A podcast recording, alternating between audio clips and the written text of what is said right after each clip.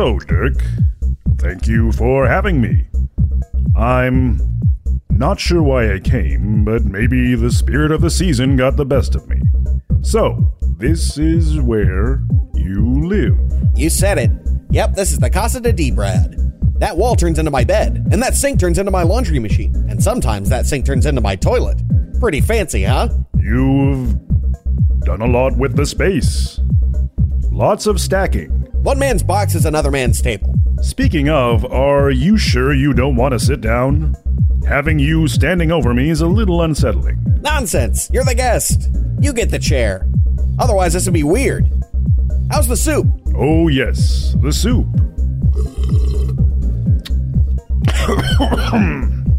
it's mm, very unique. Lots of ingredients. You don't even know the half of what's in that bowl. We have that in common. Where did you prepare this dish? Me? No, oh, no, no. That came from the lady down the hall who I helped move heavy stuff. It's also from the guy upstairs who's a fan of the show. And a little from the unguarded delivery bike I walked by on my way home. Once I mix them together, it's pretty much a soup. My best yet. How thrifty. I'm detecting notes of cabbage and some cinnamon, red onion, and what has to be cake sprinkles. Ah, yeah, the pot I mixed them in is where I keep all my emergency sprinkles. I wonder where those would run off to. Boy, you got a sharp palate there, Rust. That's probably why they all call you Old Tasty Good Rusty. I'm positive they don't. Is the music okay? Yes, it's not bad at all. Oh, good. I hate it. The neighbors play it all the time. Dirk, I'm learning more about you than I thought I had interest in. But I just have to come right out and ask. As much as I am honestly, genuinely flattered you invited me into your home for a meal, what made you ask? Well, Nate was my first real bring him home friend, and he's probably in space jail now, so my options were either break space law and meet him in the clunker, or rub up against the next best guy. You already stabbed me to death once, and I felt pretty confident that lightning wasn't going to strike twice. I'm sorry again, things turned out that way. Both of those times. Hey, I get it. I mean, were some of the most tragic events of my life directly crafted by your hand? Yes. But you didn't do them to hurt my feelers. You were just being you. Maybe even trying to help. Well, that was certainly my intent. I just didn't know you lived like this. What do you mean like this? Awesomely? Free neighbor food, toilet sinks, and wall beds? A chair that only has two rats living in it?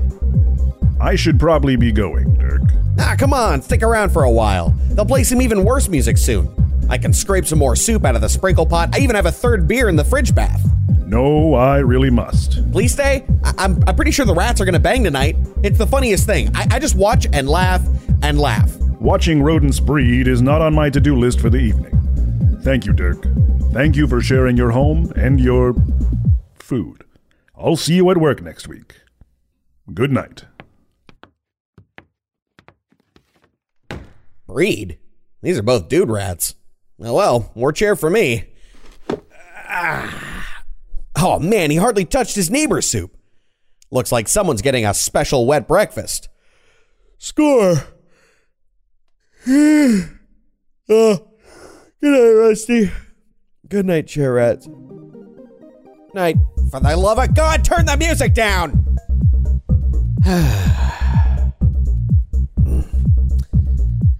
Are looking up.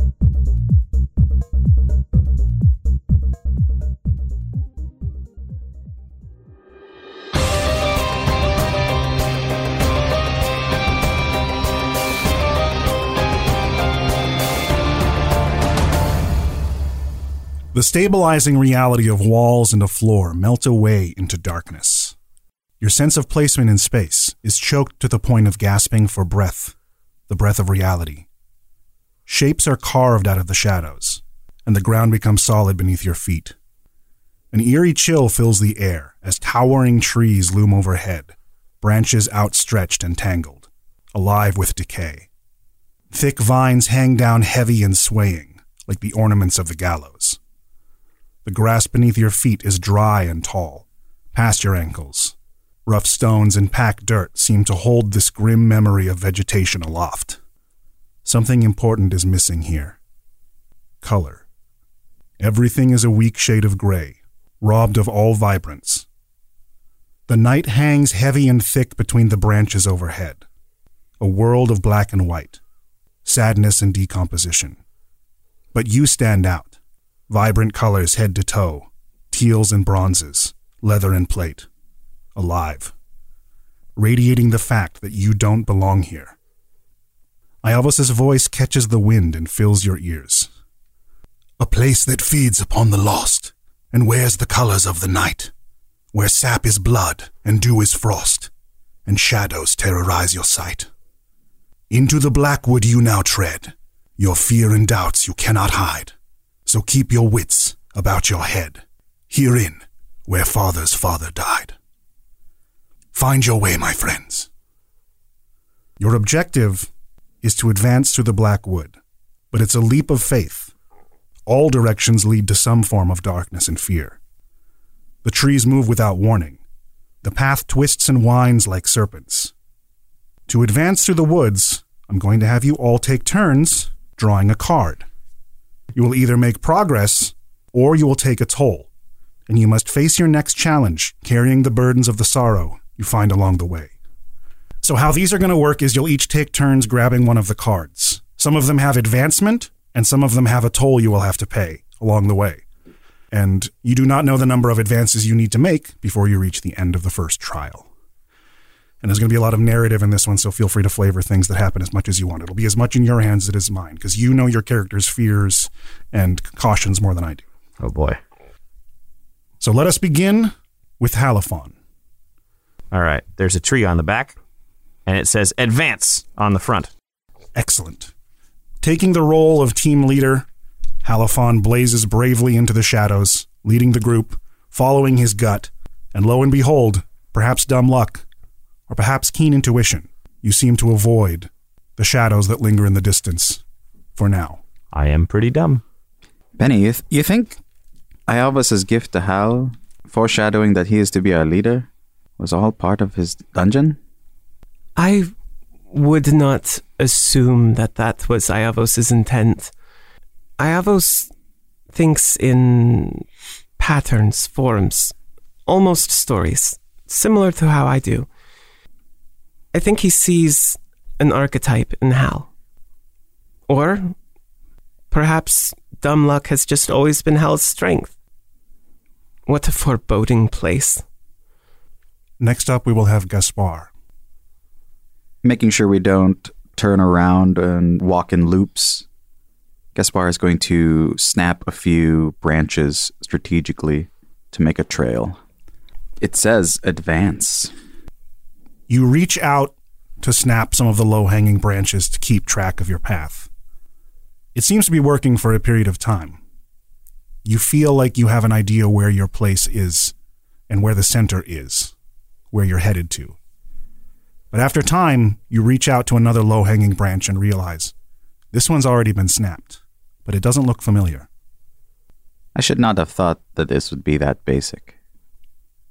You take your hand away, and despite the lack of color, you can tell that what's on your fingertips is blood. This forest is very much alive. Are you sure, Gaspar? It looks so dead. Even the dark wood is not like this. But we must continue on, nonetheless. Next, let's have Penny draw a card. As Gaspar looks at broken twigs, Penny turns in circles, not knowing which direction to go. Finally, she simply picks up one of the broken sticks, stands it on its end, and lets it fall, and heads in that direction. I drew advance. You fuckers. Penny takes charge next to lead the group in another direction. It feels right. You couldn't say that the destination is ahead of you, but for some reason, moving your feet in this direction right now feels safe. Safer than what's behind you. And you catch a glimpse of something out of the corner of your eye which is difficult to follow. You turn your head, instinctive, wide eyed, like the keen animal you are. And for a moment, you thought you saw a figure sitting in one of the low hanging branches, a long cloak dangling underneath them.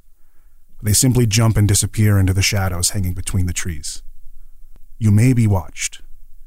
Up next, Halifon. All right. I did not draw in advance this time. My card says power. All right. The two of you lose sight of Halifon. You swear he was just there a moment ago. And Hal, as you turn to find where your allies are, you see nothing but trees in every direction. You're not sure how much time passes. You feel lost. You feel alone. The silence is deafening. And a piece of you seems to get pulled out into the shadows, into the blood of the trees, into the heavy night overhead. I would like you to pick from me one of your class abilities to sacrifice for the day. Ooh. Okay. So far, our trip into the woods has been going pretty well. Suddenly, Hal's isolated. The rest of the team is gone. This is unfamiliar alien territory. And Hal realizes he's been a little bit reckless and tightening his grip on his halberd, he loses the ability to recklessly attack as he proceeds with more caution than mm-hmm. anyone's accustomed to seeing him using. Something about the overbearing silence and darkness takes away a bit of your tenacity. It makes you focus too much. There's no way you could let your guard down here. That would be the end of things. And the two of you panic for a moment as you feel that there's a creature coming from a nearby bush that may be leaping out to strike you. But Hal emerges dazed and confused from out of nowhere. Oh! There you are. Uh, I don't know what happened there. I thought you were with me. As you barrel back onto the path, Penny is shaking, arms fully extended, with the tip of Zillos pointed in your direction. She relaxes. Oh, Halifon, thank goodness. I'd, I'd keep that ready if I was you. I think this forest is just beginning to show what it has in store for us. And Hal reaches out and takes Penny's open hand. Aw. She intertwines her fingers with yours, and then reaches her other hand out for Gaspar. Who grabs her hand? Yes. Yes. Let's stick a little closer together. Let's just be a bit more careful. As the group presses on into the unknown, hands intertwined for both safety and awareness of the space around you, the three of you can almost feel a fourth hand holding yours from some great distance. And that does bring us to Gaspar for the next draw. The card I drew says fatigue. Mm. For some time now, you've grown used to the feeling of not experiencing hunger, the need to draw breath, the exhaustion of tired muscles. You still get weakened, but it's not the same as it used to be. But something about this place exhausts both the life and death that you carry inside the vessel of your body.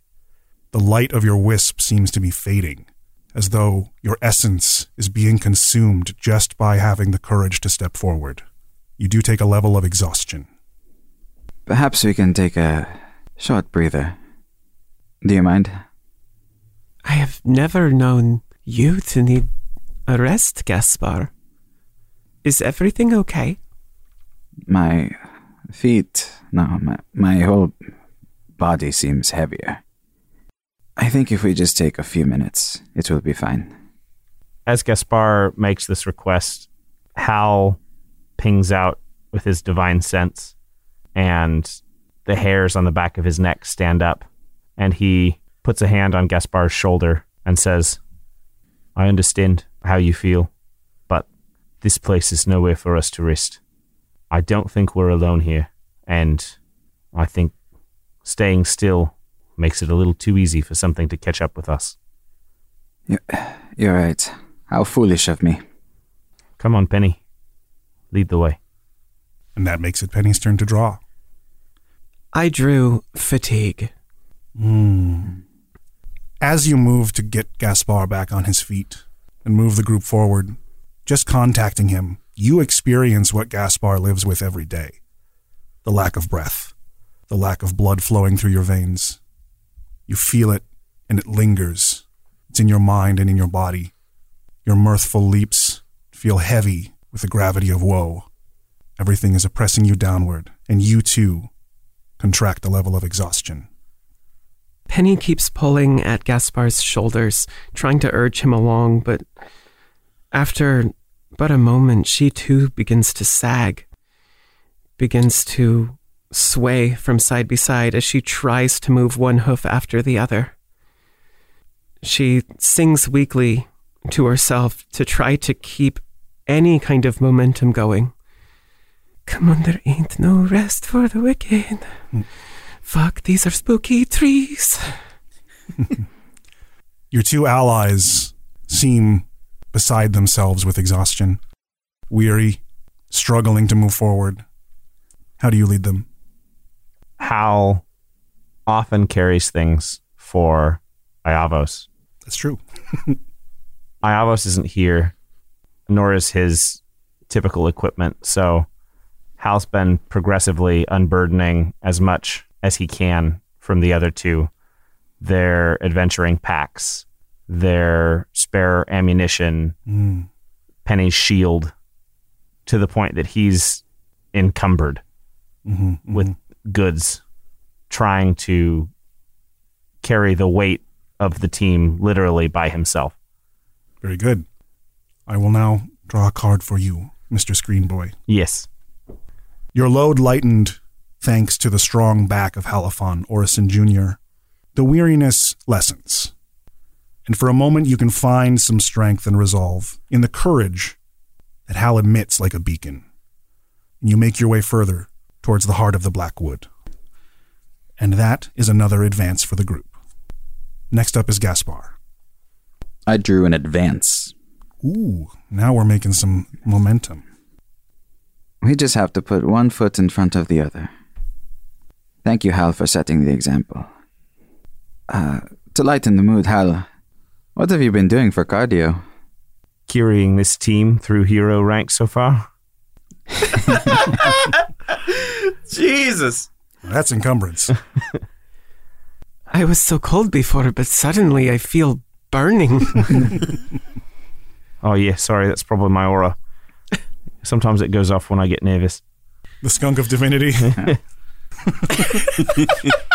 I'm glad we could keep you so fit. To be fair, it is uh, getting to be less of a workout. I might have to start trying to carry a Ophidian for him too. He's certainly trying to ride my coattails hard enough. Just one foot in front of the other. One rival after another. And Gaspar, through the senses of your detached head, you too catch a fleeting glimpse of a figure, this time resting at the base of a tree as though napping. And when you try to look again, they're gone. But the direction that they were in seems safer, as though almost following them is helping. Next to draw is Penelope Farthing. oh, jeez. I drew fear. Hooray! So, Penny, all who look into the Blackwood see something different. What appears before you as the existence of your allies fades from your awareness is one of your greatest fears. I would like you to describe it to me, and then tell me how you try to overcome it. Black tar begins bubbling up from the dry earth, shiny, wet, bubbling, popping, moving, growing. And in it are the bones of countless creatures songbirds and deer, rabbits, wolves. And as it creeps slowly towards Penny, there is a voice carried in its gurgling. You are alone, it says, and alone you are nothing. Mm. Now, in facing this fear, I want you to make me a saving throw, but you choose which kind of saving throw you're going to make, as you will know best what strengths you have to overcome your fears.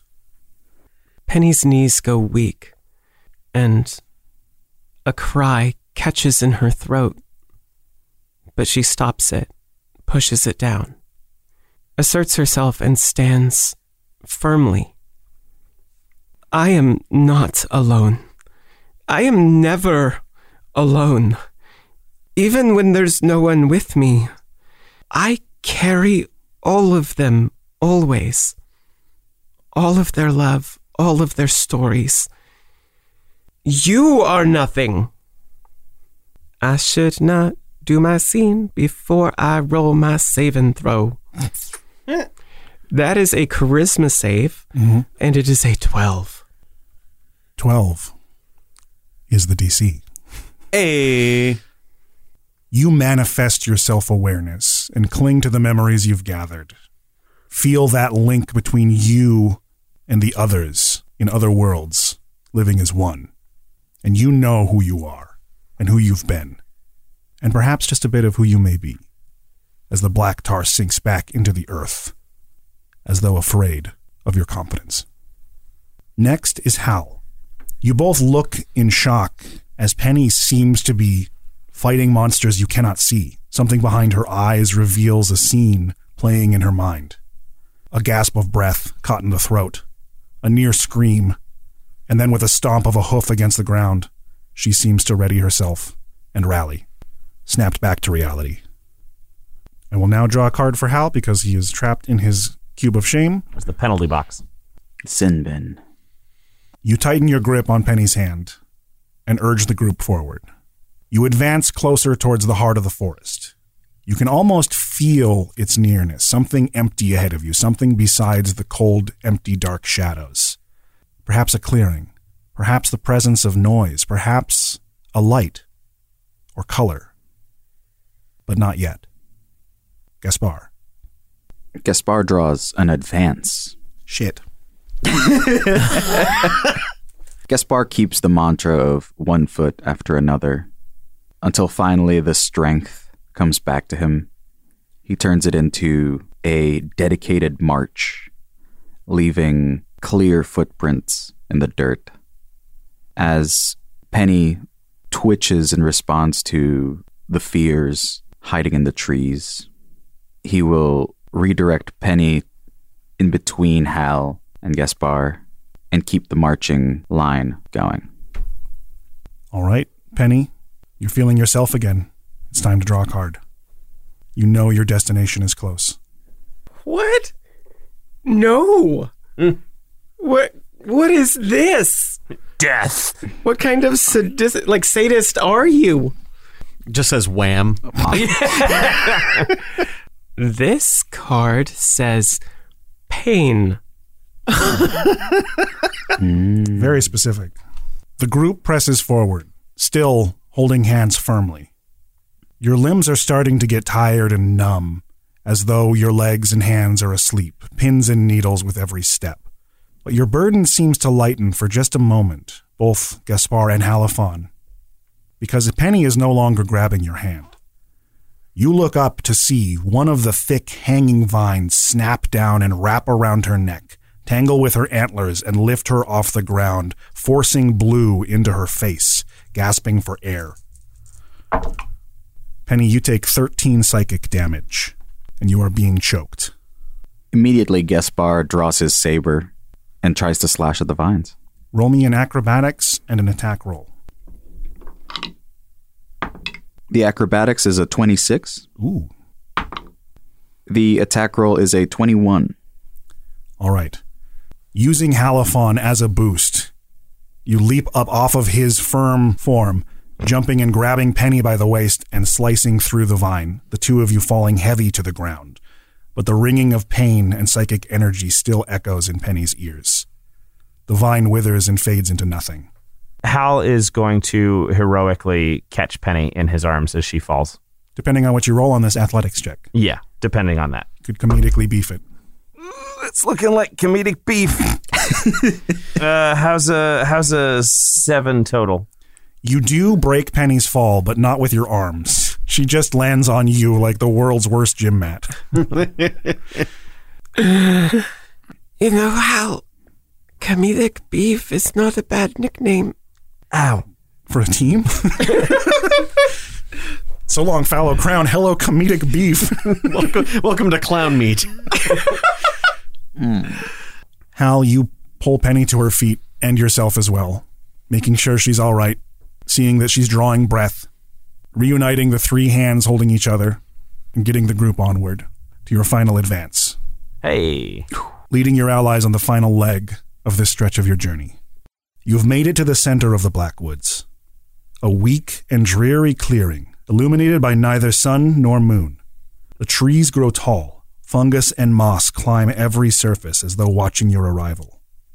Two heavy stone statues embedded deep into the earth stand out from the decay, each a lovely vision of a young woman, anguish on their face, one hand outstretched in desperation, emitting a faint blue glow, the first color you've seen here in the woods, one facing north and one facing south. You didn't notice how quiet the black woods could get due to the heartbeat in your ears and the voices on the wind in your mind, until that silence is shattered by the haunting harmony of singing voices.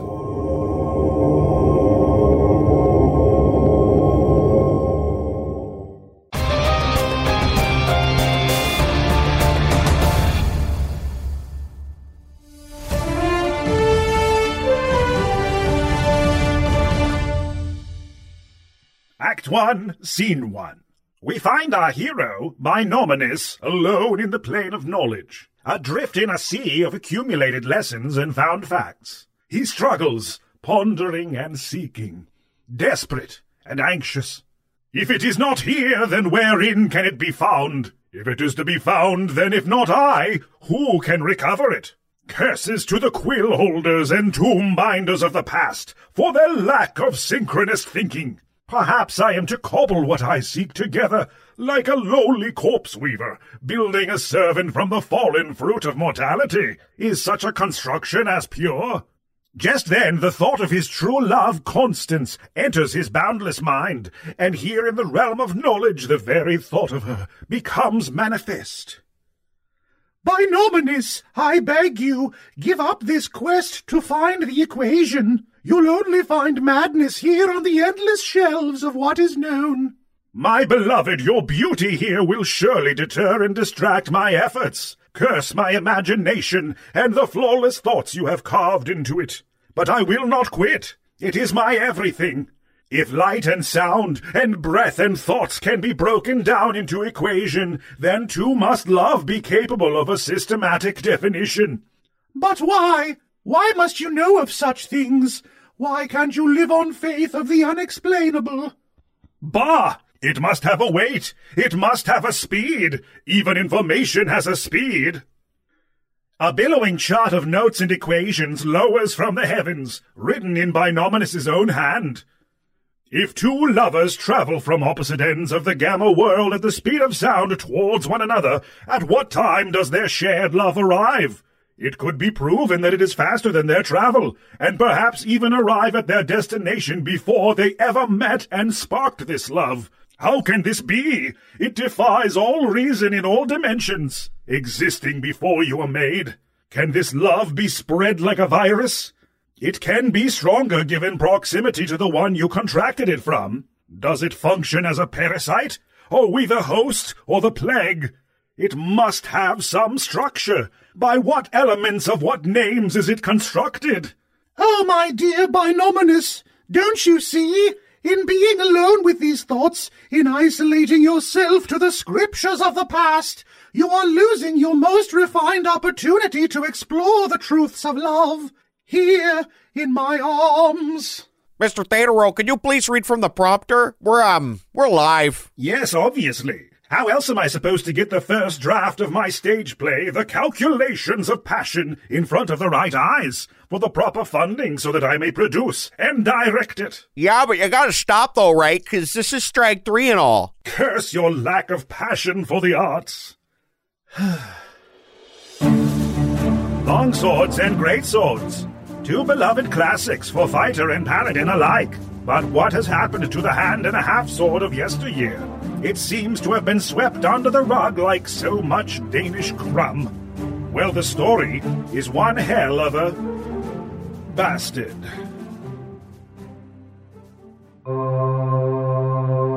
We're about to witness a planar phenomenon, a keyhole between worlds that only marketing can penetrate.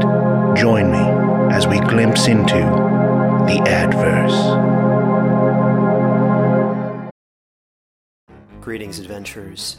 Today we're excited to introduce you to a new story Dark Dice, a horror podcast that blurs the line between actual play and audio drama, where the story is determined by the roll of the dice. Six adventurers embark on a journey into the ruinous domain of the Nameless God.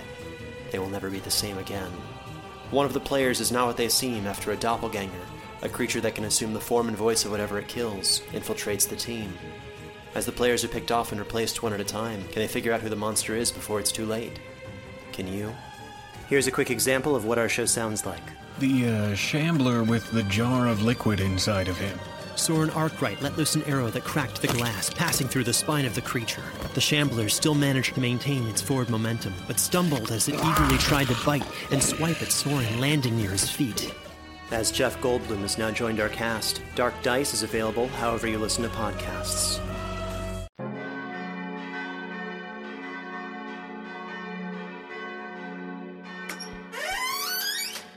Hello? Hello, is anyone there? Be gone from this place. None are allowed in these chambers. But I came to see them, to watch them sway and hear their song. So the legends of the keeper in the tower are true. You must be him. I said be gone from this place. I mean you no harm. Please, I will not tell your secret. I beg you to let me see them. Fine, but quickly. Then you will be gone and hold your devious tongue. Thank you, friend. By what name are you called? I am called Quasi-Scroto, and these are the balls of Chodstradam. They're huge, breathtaking. Look how they sway. You tend to the balls? Each and every day, it is my task. I ring the balls, I dust the balls, I mop them clean of their midday dews. They're a bit smelly, like dogwood trees and old ham. I clean them the best I can. I scrub and I scrub till they glisten. With that dirty old slop bucket? No wonder the balls have that swang and stank. You need to get to Manscaped. Manscaped? Yes. Personal grooming products to help keep balls clean, smelling fresh and free of fuzz. No fuzz? Clean and shiny? Can it be true? It can be. The Lawnmower 4.0 has ceramic blades with skin safe technology that make buzzing in the ball tower a breeze. And the colognes, body wash, and lotions give them a freshness never before experienced. The performance package also comes with a nose trimmer, boxer briefs, and more. Oh, how I wish to see the balls shine in the morning light, to feel their surface free of hair and blemish, and to smell their freshness. Just use code LUQ for 20% off and free shipping at manscaped.com. I shall cast out the funk. No odor will be welcome here. Sanctuary! Thank you, Manscaped.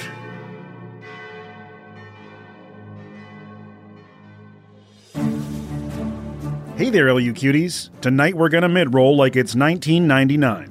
Well, a new year is upon us, and that means a whole new year of LUQ. I don't know if anyone's ready, but I know we'll do our best, no matter what happens. Especially if we have you by our side. All the info you need is on the LUQ.com to learn more about the show and how to support it and the actors involved. The best way to do this is with our Patreon. You get loads of D&D content and bonus material, and at the highest tiers, you get to make a character to join the Battle Axis and become part of the show's meta. Or you can be mentioned during the mid-roll with your legendary team. Our current legendary teams are the Titans Rise, the Forgotten Legacy, the Ceaseless Horde, and the Twilight Concord with Eerie Lunar Rose, Maisie, and Korgoth. A new year means new potential fan art, which means the address you need to know is P.O. Box 230091 Tigard, Oregon 97281. We're happy for any packages we get, as long as they're not homemade food or beverage. Follow us on Twitch. You get more Law, Zach, and Dana all week long. Monday nights, Dana hosts new episodes of LUQ. Wednesdays are me and Zach's cooperative Pokemon Nuzlocke. And Thursday nights, Dana does Penny Plays. You can also join Zach during the week for some workout and video game streams, and me in the mornings for whenever I have time before work to stream either Death's Door or Minecraft 1.18, because I haven't played it yet, and that sounds fun. Please check out our Twitter to see who won our big Spirits Rest 2021 Kraken Dice giveaway. I can't wait to get all the info I need and start shipping out these beautiful sets of dice to our winners. Congratulations if that's you, but there's more giveaways to come. So follow us today. And one thing everyone can do is share the show with your friends. Leave a review, follow our social media, It may not seem like it, but all of these things help us so much. We're so grateful when they happen. And check out the Discord. If you do, I bet you'll stick around. But enough out of me, let's get you back to the battle axes.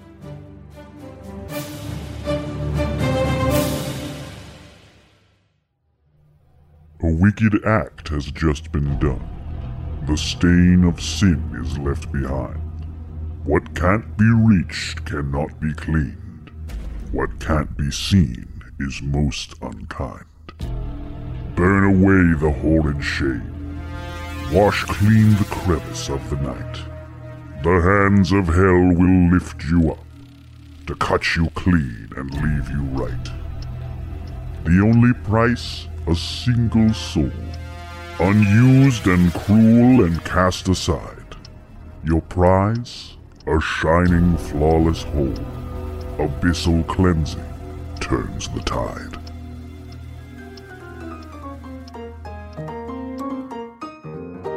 New Bedaemon, the abyssal bathroom buddy who will take care of your dark side. Forget your soul, reward your whole. Get Bedaemon today.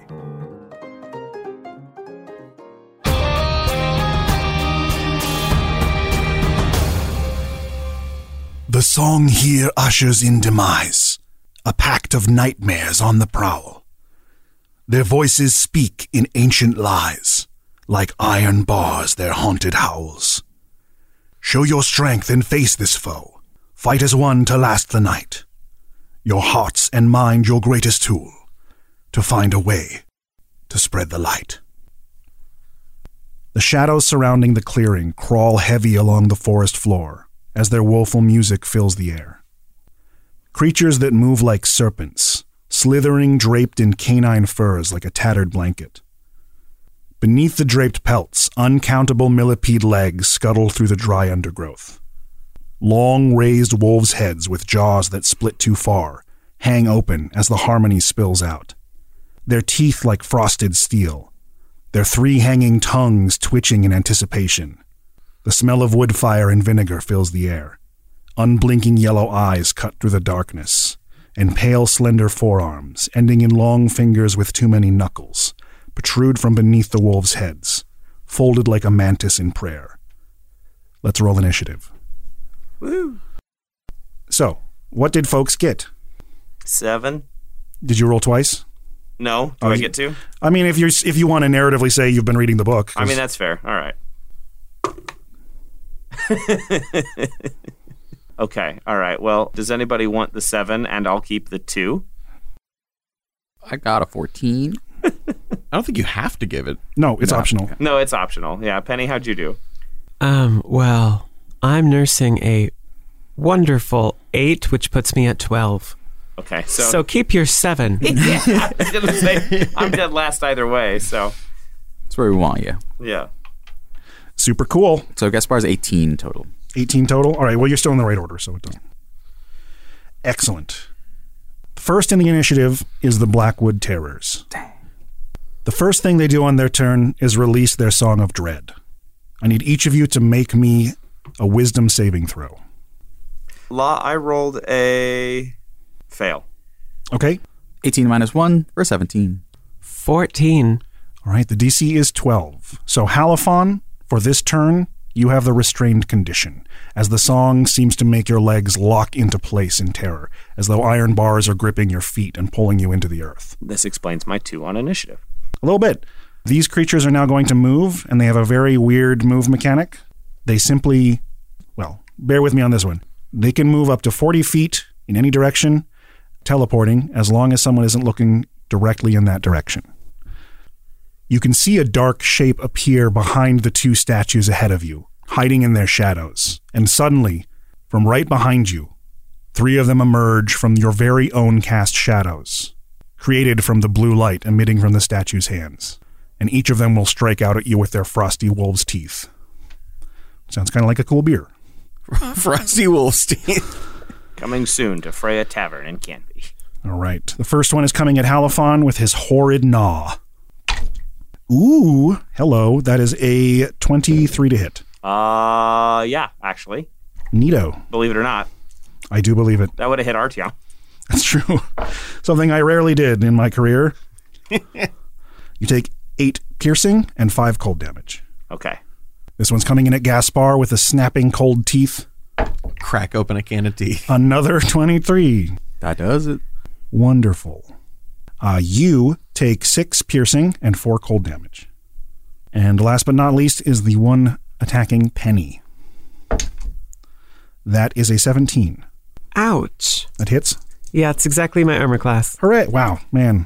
Apparently, DMing just for one episode makes it so I can actually roll okay. Yeah, what a strong opening salvo. Damn. Uh, you take 10 piercing, 6 cold. Yay. I'll say. Are you using your player dice, you son of a bitch? Sorry, I got a whole mess of dice in this box. Wait, are you rolling d4s? I'm using Ievos' dice because this is Ievos' challenge. Oh, yeah, fair. All right. Um, next in the initiative is Gaspar. They're moving in our shadows. Shall we go shoulder to shoulder, basking in the light? I can't move my legs, but you two get close to the light. I've got my own source. Don't worry, I have you. I'm going to grab Halifon. Mhm. I think if I take the disengage action, I can still make it pretty much between the statues, a half movement, dragging Halifon. 15, If you'll have to up to roll me in athletics because he's a heavy boy, and there's more than just fear keeping his feet seized to the ground. Oh, it's more than fear. This is a disadvantage. I like it. That is a 17 or a 16 plus 4. Okay, uh, you do manage to drag Hal a ways forward, getting closer to the statues. And as I drag him, I'm making sure that he is like if I can direct his facing. No? You're you're doing your best to Oh, just okay. get his body moving forward. When while you do disengage and protect yourself from any attacks of opportunity, Hal's going to suffer one from the creature that is behind him. Like pointing me like a flashlight. That's a hit. Uh oh. Oh boy. Uh, that is five piercing and four cold. All right. Since manipulating Halifon's field of view is difficult, Gaspar will just cover the direction he is not facing. Okay, very good. That brings us to Penny. Okay, I am very low on hit points, so Penny is going to reflexively drop a second level healing word on herself. Smart. Mm-hmm. Ooh, that was a max. Okay, so Penny heals for 11 points, bringing her up to an even 20. So hopefully that keeps her up for one more round. Very good. Okay, and with my standard action, I am going to disengage. I'm mm-hmm. going to move up behind Halifon and turn around so I'm facing the creatures. Nice. Very, very good. That brings us to Halifon's turn. Hal is going to tighten his left hand on his halberd, close his right fist, and start incanting a spell, which I'm going to hold until something gets within melee range of me. Okay. And I can't move because my speed is zero, so that'll be it for Halifon. Correct. Okay. That brings us back to the Batty Bads, the Blackwood Terrors. Batty McBads. At the beginning of their turn, you are no longer restrained. Okay, cool. The three that Penny are facing seem to have a difficult time moving. Like they want to teleport behind you, but your field of view is inhibiting their movement quite a bit.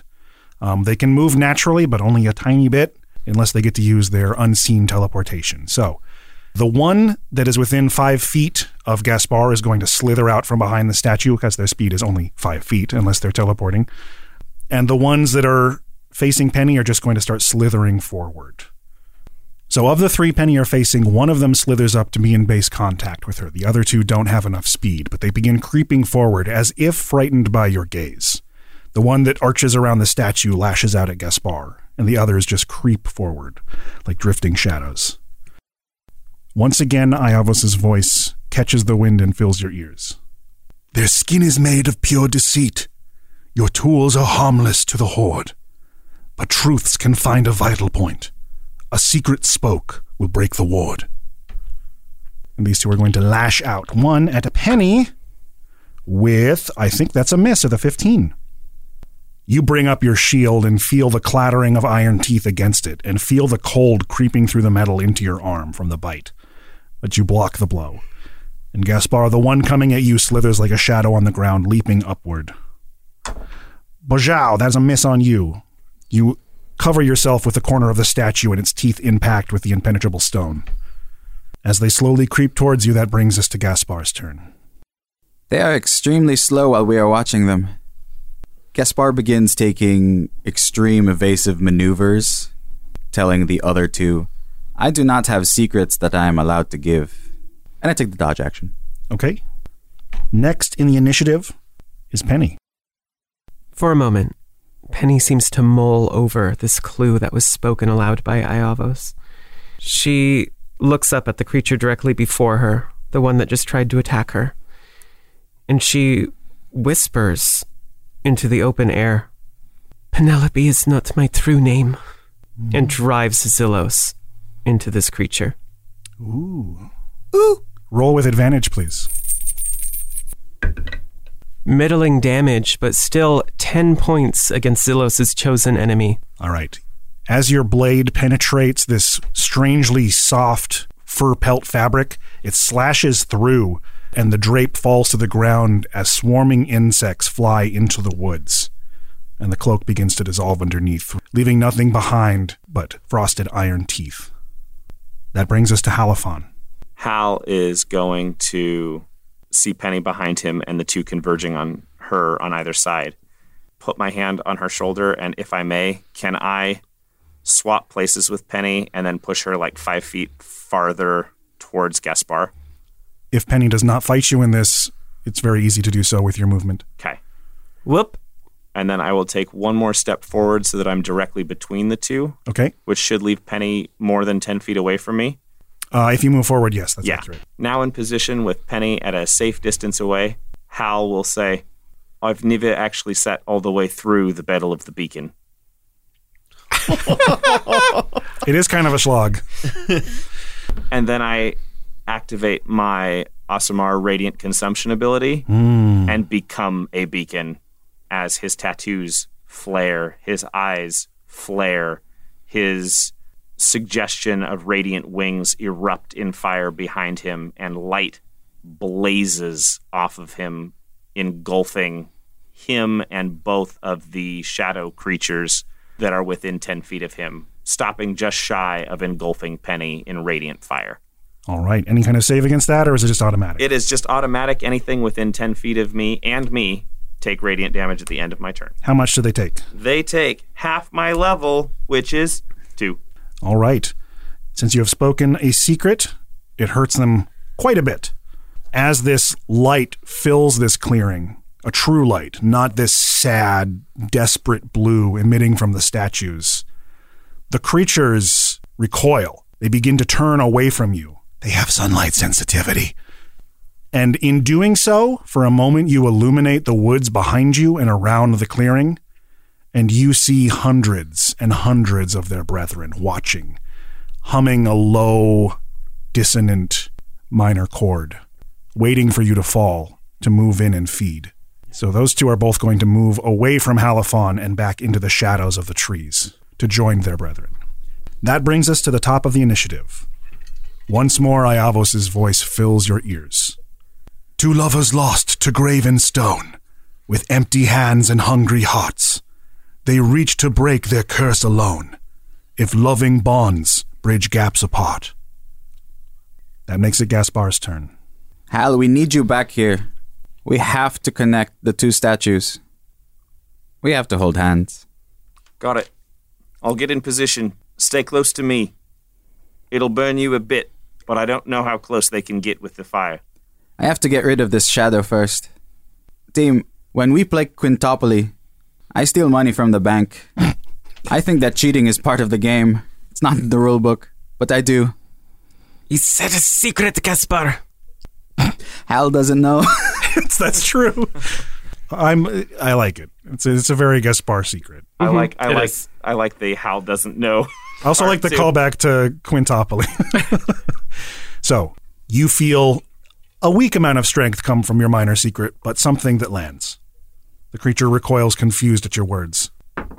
With the same technique that he uses to pocket coins and bills from the Quintopoly board game, he draws the saber across the shadow behind his back as it dodges away and then stabs it with his offhand before it can move once again. Sure. See that attack roll. That is a 15 to hit. That hits. How much you deal? I'm dealing Penny is adjacent to it. 21 points of damage. Wow. So your saber finds a hole in the thick wolf fur. And like a balloon letting out air, insects swarm into the sky. And the moment they come in contact with Halifon's light, they almost physically get forced away and disappear into the branches up above. I'm going to step in between the two statues, mm-hmm. grab the hand, and gesture for Hal and Penny to join me in between them to fill in the last 10 feet. Right. And as you see Gaspar grab the hand of the statue, the blue light disappears and reappears in your other hand, emitting gently from your palm. That makes it Penny's turn. Penny turns on heel and moves towards the other statue opposite Gaspar. As she moves into that space, she speaks a secret and slashes with Zillos. Do you all remember when we first moved in together and the broom went missing? I ate it. Mm. I didn't know what it was. Even the handle? you have advantage on your attack roll. Thank you. 12. 12 is more than enough to return this creature of fur, shadow, and insect to the dark home it came from. Oh, thank goodness. Returning Six was my better roll. this is going to do a shitload of damage. And by that I mean 12. Still enough. The most disconcerting thing, not the feeling of impacting through this strange dangling fabric or stabbing through countless insects, is the missing piece of the harmony now that this creature is destroyed, like an incomplete scale. In the final moments of my turn, I will take the hand of this statue and reach out my other hand into the empty space awaiting Halifon. As you sheath Zillos and grab the hand, the blue passes through your body and emits from your far palm, almost reflected outward from the surface of your shield. That makes it Hal's turn. Okay. Do I have a clear path to get to the two of them? You do. There is with five feet between you and the creatures on each side of you, so they are not adjacent. Nifty. Hal is going to draw the chivalric edge, Mhm. speak the command word so that it blazes with the light cantrip, Mhm. stab it into the ground where I'm standing to leave this beacon of light here, and then running up to where the other two are, I'm going to grab each of their hands and bridge the gap between these statues. All right. And with the words, serve thy liege in honor and faith, a new kind of light fills the clearing, pushing the creatures further back, terrifying the ones singing off in the shadows. And the blue light converges in Hal, and the three of you feel something wash through you, like an unseen wave of healing magic. You see yourself as you are. You have looked at your truth in the face, and the love that flows from one statue to the next, bridged by your kinship, a conduit for their lost passion, has washed you clean of the sorrow, injury, and weariness of the black wood.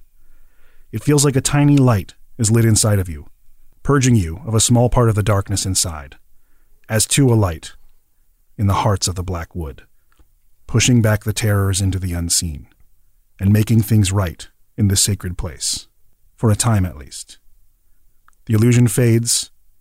You are back on the training room floor, hand in hand, and you see Ievos as he wipes away a tear of joy.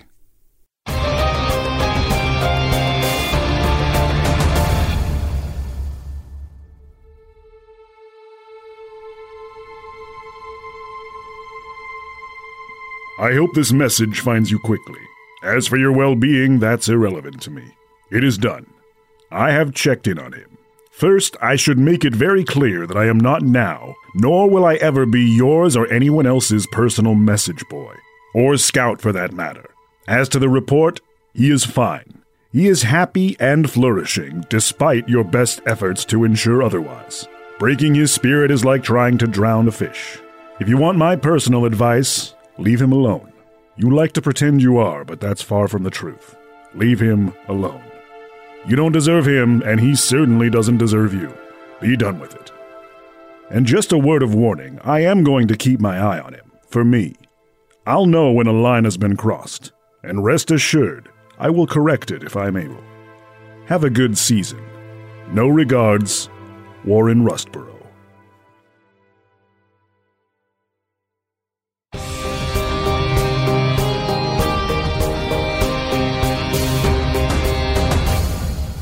Hot damn. Episode. Episode. Beautiful. I Hooray. did it. Beautiful. Proud dad. We did a live. Zach is dying. I have keep falling asleep. Zach is a sleepy dungeon boy. There is a downside to passing off the DM mantle and having nothing to do for the last hour. Yeah, and not getting any sleep. All right, I'm rolling a d4 for outro, right? Do it up. Yeah. Sounds Let's perfect. do it. It's three, which I think makes it law. All right, yeah, that would be uh, that would be math. All right, everyone, thank you for listening to this fun guest player DM DM player guest scenario. Um, let's take it around the table to introduce our players who you already know and love. Starting with me, Michael Loving. I play Halis- Halifon Orison Jr. Halison Orifon Jr., the Aasimar Paladin and Barbarian, although I used more Paladin abilities this round. That's true. Yeah. I am also going to be co-DMing a Modiphius 2D20 Star Trek Adventures podcast. 12 I think it'll be a 12-part miniseries with Aram Vartian sometime this year. Hmm. Cuz it's 2022 now, everybody. Nebulous. Yeah, It will be when this episode comes out. That's true. exactly. That's me. I'm Angelo Kalua. I do not cheat in Monopoly. I play Gaspar, the headless rogue with a phantom subclass, who cheats in Quintopoly. And Monopoly is a fucking shit game anyway. Like, do whatever you want. Oh yeah, it's There's the some worst. dirty deals that happen, And people hated 4 but it ain't cheating. It's Can you just a bad game. you're, you're right. It has it has a fatal flaw. The It's meta is probably crazy. one of the worst board games ever made. you're right. God, 100% agree. This is Dana Ebert. I think this is going to air in either late December or early January, but if it is still in that time frame, sometime in January 2022, I'm doing some giveaways on Twitter for some fun stuff. That Twitter is Mistress Dana RPG. Yeah, come come check me out. Come try to get these giveaways. I'll hand it over to Law. Uh, my name's Law. I played Ievos Isadora, the voice on the wind in the dark wood, and creative director of Slapdash.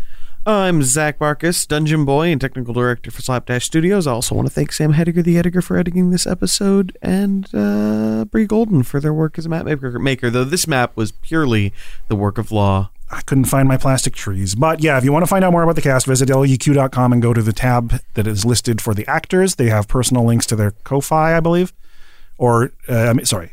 Or the what's the name of the page? Linktree. Link Linktree. That's what I couldn't remember. There is a Ko-Fi link on my Some of them probably do. Yeah, there's also social media and things. So yeah, that's a great way to find out more about the actors. Check out the new website; it's very cool. We also have giveaways happening, so hopefully you're involved in those. Join the Discord; it's the best. Play of the game. Oh, oh shit! Oh, MVP. balls! We can actually do that this time. Hey, So who do you think was the MVP? Who did who done the most? Who who did a good thing? Who was I say MVP goes to Penny for foreshadowing the hand holding being the secret of this. Mm, I love I do uh, like. I when you guys were doing that. I tried to keep a poker face, but I was like, Like "Oh, they're doing it. hooray! That was a really fun little happy accident. It's like Ievos knew who he was building the dungeon for. Himself. I feel like that's the play of the game. That's that's some strategy stuff. That's that's thinking ahead. What about That's MVP? fair. That's fair. MVP, I'm going to give to uh, Halifon for, I think, not drawing any shit cards. No, I drew one. I had to give up my ability to reckless attack. I drew a power card. also incorporating two different light sources into this fight did keep a lot of them at bay. Yeah. that's very Yeah. helpful. I actually had one more I could have invoked too that I realized. My my held action, by the way, was to cast light on one of them Ah. and turn it into light, and then none of them got close enough for me to do it. Unfortunately, it did not fit in the turn economy. That's all right. It happens. It sure does. That's the risk of holding your action. It certainly is. well, you've heard the news. We've snuck that in at the last minute because I almost forgot. But until next time, we wish you luck.